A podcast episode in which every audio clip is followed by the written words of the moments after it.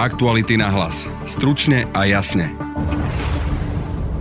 Kočnerová nahrávka Dobroslava Trnku má hovoriť aj o korupcii pri prepustení Jozefa Majského z väzby.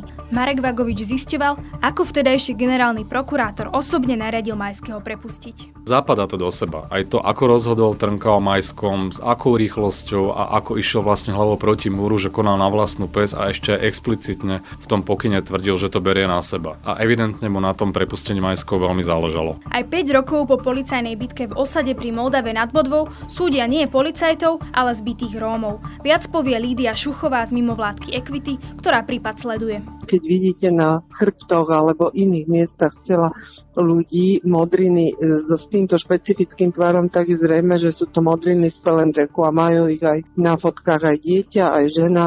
Počúvate podcast Aktuality na hlas. Moje meno je Denisa Hopková. Prepustenie Jozefa Majského z väzby už v roku 2004 vzbudzovalo podozrenia z korupcie. Teraz sa policia v rámci vyšetrovania vraždy Jána Kuciaka a Martiny Kušnírovej dostala k nahrávke rozhovoru Mariana Kočnera s bývalým generálnym prokurátorom Dobroslavom Trnkom. Podľa denníka N z nahrávky vyplýva, že Kočner mohol Trnku podplatiť, aby Majského prepustil. Majský je dodnes na slobode Aktuality SK teraz zistili viac o tom, ako prepustenie Majského prebiehalo. So šéfom investigatívy Aktualít Marekom Vagovičom sa rozprával Peter Hanák. Povedzme si najprv, prečo bol Majský vo väzbe? Jozef Majský bol trestne stíhaný pre podozrenia z podvodu a založenia zločineckej skupiny. Išlo o tunelovanie nebankových spoločností BMG Invest a Horizon Slovakia. To si pamätáme, tam veľa ľudí prišlo o peniaze. Prečo to dodnes nie je doriešené? Ťahá sa to už eh, viac ako 16-17 rokov. Jozef Majský bol e, aj vo väzbe, zhruba 2 roky, viackrát bola predlžovaná. Ťahá sa to najmä preto, že jednak sa odvolal na Najvyšší súd a tam to konanie trvá trošku dlhšie, e, ako je to obvykle na iných súdoch, ale treba povedať, že e, tou príčinou bolo aj množstvo péniek a údajne zlý zdravotný stav Jozefa Majského, ktorý ale súd aj dozorujúci prokurátor viackrát spochybnil a je tam podozrenie, že sa snaží týmto spôsobom vyhnúť tomu tomu trestu a zámerne oddalovať e, ten trest. Čo si teraz zistil o prepustení Jozefa Majského z väzby? Ako došlo k jeho prepusteniu? Bolo to veľmi neštandardné, e, lebo to urobil vtedajší generálny prokurátor pokynom podriadenému prokurátorovi v Košiciach na krajskej prokuratúre. Osobne sa vložil do tohto prípadu v momente, kedy dostal v lete 2004 žiadosť o prepustenie väzby od advokáta Jozefa Majského Petra Filipa a prišiel teda k záveru, že už pominuli dôvody väzby, že podľa neho Jozef Majský nemá dôvod újsť ani sa vyhýbať trestnej činnosti, respektíve pokračovať v tej trestnej činnosti. A urobil to veľmi neštandardne aj preto, že išiel proti názoru viacerých súdov, ktorí, ktoré Jozefa Majského teda zavreli do vyšetrovacej väzby od roku 2002. Štyrikrát sa tá väzba predlžovala a zároveň boli proti aj dvaja krajskí prokuratúry v Košiciach. Takže Dobroslav Trnka ako ich nadriadený, napriek tomu, že prokurátori, ktorí na tom pracovali, boli za to, aby Majský vo väzbe zostal, ho nariadil prepustiť. Čo je na tom podozrivé? Presne tak, lebo oni boli dozorujúci, čiže ten prípad e, poznali. No, podozrivé je na tom to, že Jozef Majský mohol ujsť. Samozrejme, že mohol a mohol aj ovplyvňovať svetku a mohol uh, teoreticky sa vyhýba tomu trestnému stíhaniu, to riziko tam, tam určite v tom čase bolo, aj keď teda medzi tým neušiel, ale v tom čase to bol vysoko rizikový e, páchateľ. Zaujímavé na tom je, alebo teda podozrivé, že sa do toho osobne vložil Dobroslav Trnka, veď on tomu nemusel samozrejme vyhovieť. Rozhodol sa pomerne rýchlo v priebehu dvoch týždňov od momentu, kedy mu prišla žiadosť od majského obhajcu a nariadil to priamo pokynom a naozaj išiel tam proti súdom aj proti prokuratúre, čo je pomerne štandardné. Aj preto sa sa už vtedy hovorilo o možnej korupcii? Áno, vtedy sa o tom veľmi intenzívne e, špekulovalo. Ja som zverejnil aj sériu článkov, kde som spochybnil jeho majetkové pomery, jeho dom, ktorý, ktorý má v Hamuliakové, auta a tak ďalej. A vyšlo mi z toho, že príjmy, ktoré vtedy mal ako generálny prokurátor, že z tých príjmov si nemohol e, dovoliť e, ten typ domu, ktorý mal aj so zariadením, ktoré bolo vnútri. Jeho manželka vtedy nemala vysoké príjmy, ešte živil syna. Čiže veľa sa o tom už vtedy špekulovalo len v kuloároch, neboli na to samozrejme žiadne dôkazy. Zdá sa, že Kočnerová nahrávka a aj spôsob, akým rozhodoval v majského kauze, by mohli tie, tie dôkazy časom priniesť. Čo by nám tá nahrávka, ktorú policajti teraz získali v prípade vyšetrovania vraždy Jana Kuciaka Martiny Kušnírovej, o Kočnerovi mohla povedať a o tom vzťahu Kočnera a Trnku? Z toho, čo bolo medializované na tej nahrávke, Kočner vystupuje akoby nadriadený. Dobroslava Trnku, hovorí mu, kedy a koľko mu za čo zaplatil, za aké rozhodnutie akej kauze je zjavné, že ten vzťah nebol rovnocenný, že Trnka bol naozaj svojím spôsobom akýmsi služobníkom Mariana Kočnera, ktorý určoval pravidlá hry, ale hovorím, zatiaľ sme tú nahrávku nepočuli, vychádzame len z toho, čo bolo medializované, ale západa to do seba. Aj to, ako rozhodol Trnka o Majskom, s akou rýchlosťou a ako išiel vlastne hlavou proti múru, že konal na vlastnú pes a ešte explicitne v tom pokyne tvrdil, že to berie na seba. Čiže naozaj pomerne veľa riskoval a evidentne mu na tom prepustení Majskov veľmi záležalo. Tu nahrávku má teraz policia, čo čaká, že urobí? No, mala by sa ňou samozrejme e, podrobne zaoberať, mala by urobiť znalecké skúmanie, e, aby sa teda vylúčilo, že by mohlo ísť nejaký falzifikát alebo iné hlasy. No a mala by, mala by začať e, trestné stíhanie pre, pre podozrenie z korupcie, pravdepodobne aj zo zneužitia právomoci verejného činiteľa a ďalších vecí. Takže ten trestne stíhaný by mal byť Dobroslav Trnka, bývalý generálny prokurátor podľa teba? Tak môže sa začať aj trestné stíhanie vo veci, to už je vec posúdenia policie a prokuratúry, ale rozhodne by ten prípad e, nemal ísť dostratená, lebo dnes sa všetci upínajú na Kočnera, čo je prirodzené, ale Kočner mal zjavne veľa spolupáchateľov na rôznych úrovniach, aj prokuratúry, policie, zrejme aj na úrovni politických špičiek, takže myslím, že by mala policia ísť naozaj zmysle hesla padni komu padni a nezastaviť sa pri Kočnerovi. Kočner mal povesť takého vybavovača. Máme si to predstaviť tak, že práve takto Kočner využíval svoje kontakty na polícii a prokuratúre, aby napríklad podplácal verejných funkcionárov, vybavoval zastavenie trestných stíhaní, prepustenie z väzby a podobne? Tak e, ja predpokladám, že primárne mu išlo o jeho vlastnú beztrestnosť, čiže sa sústredil na to, aby on bol krytý ale samozrejme, keďže mal povesť toho vybavovača, tak si viem predstaviť, že, že robil rôzne službičky aj pre iných v úvodzovkách klientov, oligarchov a ďalších ľudí, ktorí s ním boli spriazení. Zatiaľ k tomu nemáme dôkazy, existujú nejaké nahrávky, nejaké indície, ale je vysoko pravdepodobné, že nehral iba na seba, ale že týmto spôsobom e, profitovali aj iní ľudia z z jeho kontaktov. No, pri Majskom to tak vyzerá, nie? Vyzerá to tak, e, ale zatiaľ sú to stále len indície. Dôkazy musí nazbierať policia, respektíve prokuratúra. Dobroslav Trnka pre Denník N, ktorý vlastne prvý publikoval tú informáciu, že policia má takúto nahrávku, poprel, že by od Kočnera zobral akékoľvek peniaze. Sú známe nejaké iné prípady, pri ktorých vieme o tom, že by Trnka konal v prospech Kočnera? Asi taký najznámejší je prípad bytovky Glens House, kde Kočner váhou svojej osobnosti vlastne odblokoval zablokoval tú bytovku, nariadil to vlastne svojim, e, svojim rozhodnutím katastru, aby v tejto veci konal. A to bolo tiež vysoko neštandardné, podobne ako v prípade Jozefa Majsko, že sa osobne vložil do tohto prípadu, e, pričom pri Glenshouse išlo o, priamo o záujem Mariana Kočnera. Pri Majskom to bolo niečo iné, tam hral zrejme Kočner úlohu nejakého sprostredkovateľa v prospech nejakej inej osoby.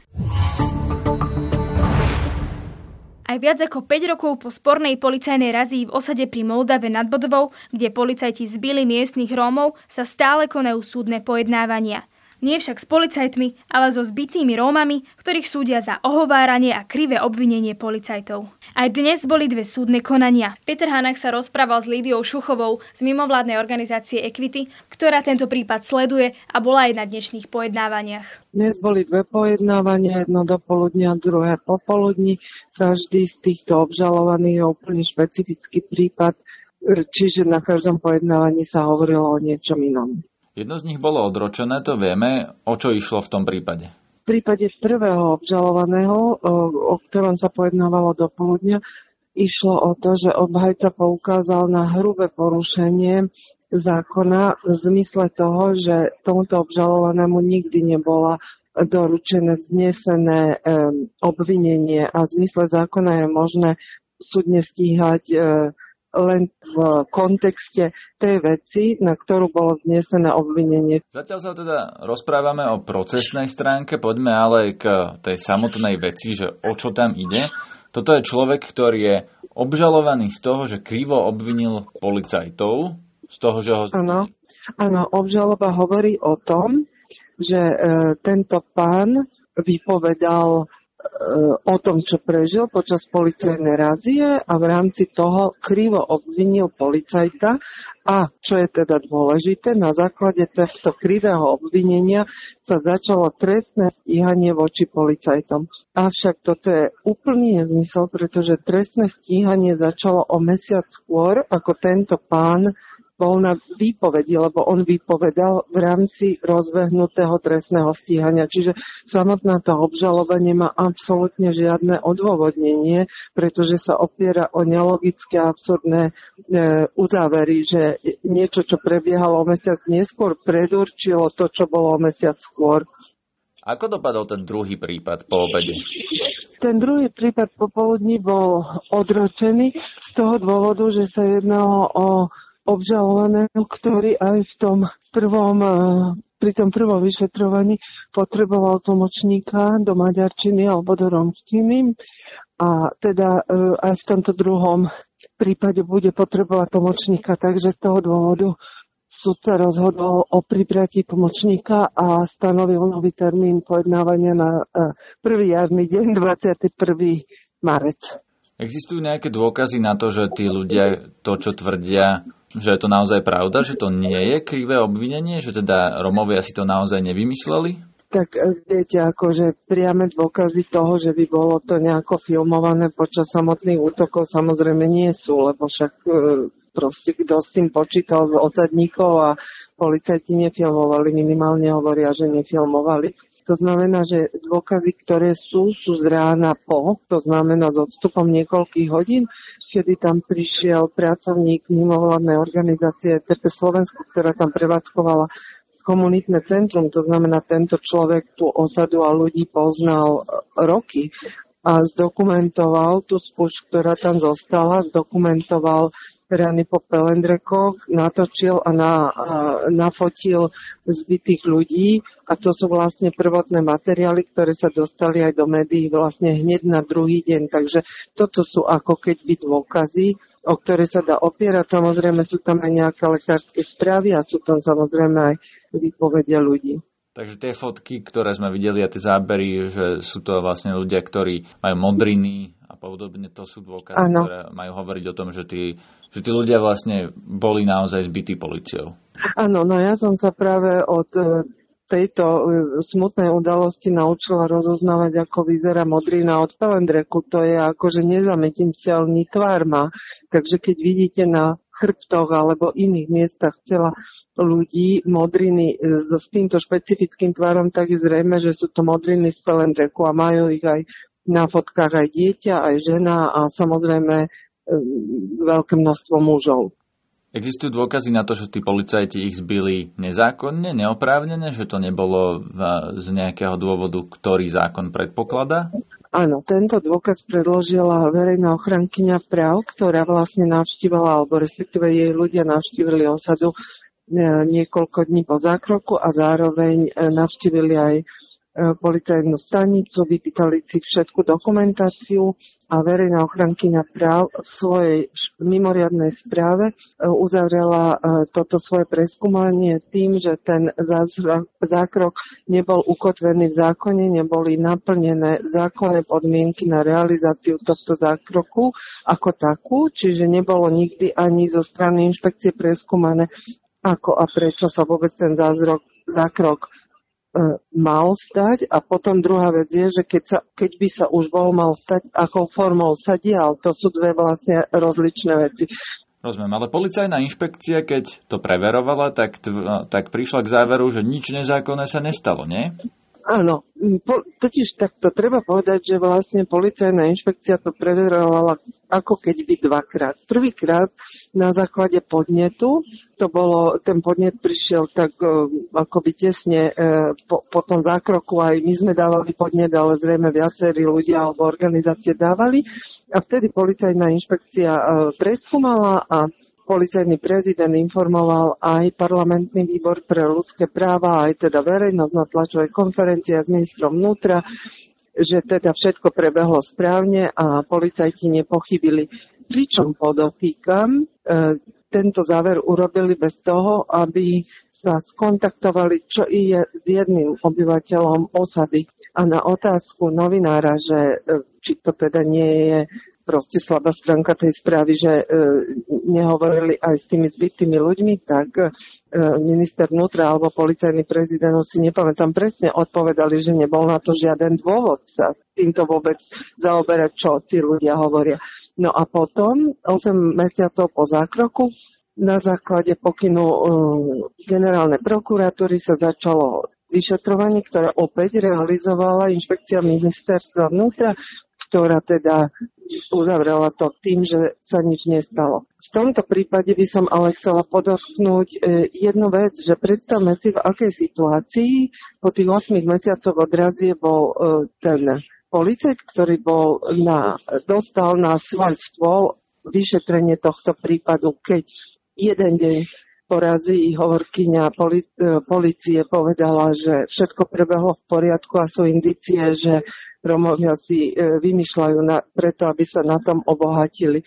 Minister vnútra opakovane veľakrát povedal, že všetko je v poriadku a jednoducho policajti nepochybili, pochybili Rómovia, ktorí si vymýšľajú. Policajný prezident to opakoval, minister vnútra spolu s premiérom tejto krajiny boli na policajnej stanici. Inšpekcia ministerstva vnútra už raz uzavrela, že všetko bolo v poriadku. A v tejto situácii keď ten radový policajt dostane na stôl, že má vyšetrovať, myslíte, že on je v situácii, že môže nezávisle a objektívne vyšetriť a potom povedať, že všetci moji nadriadení sa milili?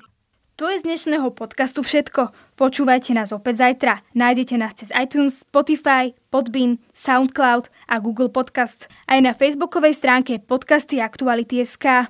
Na dnešnej relácii sa podielali Jan Petrovič, Peter Hanák a Marek Vagovič. Zdraví vás Denisa Hopková. Aktuality na hlas. Stručne a jasne.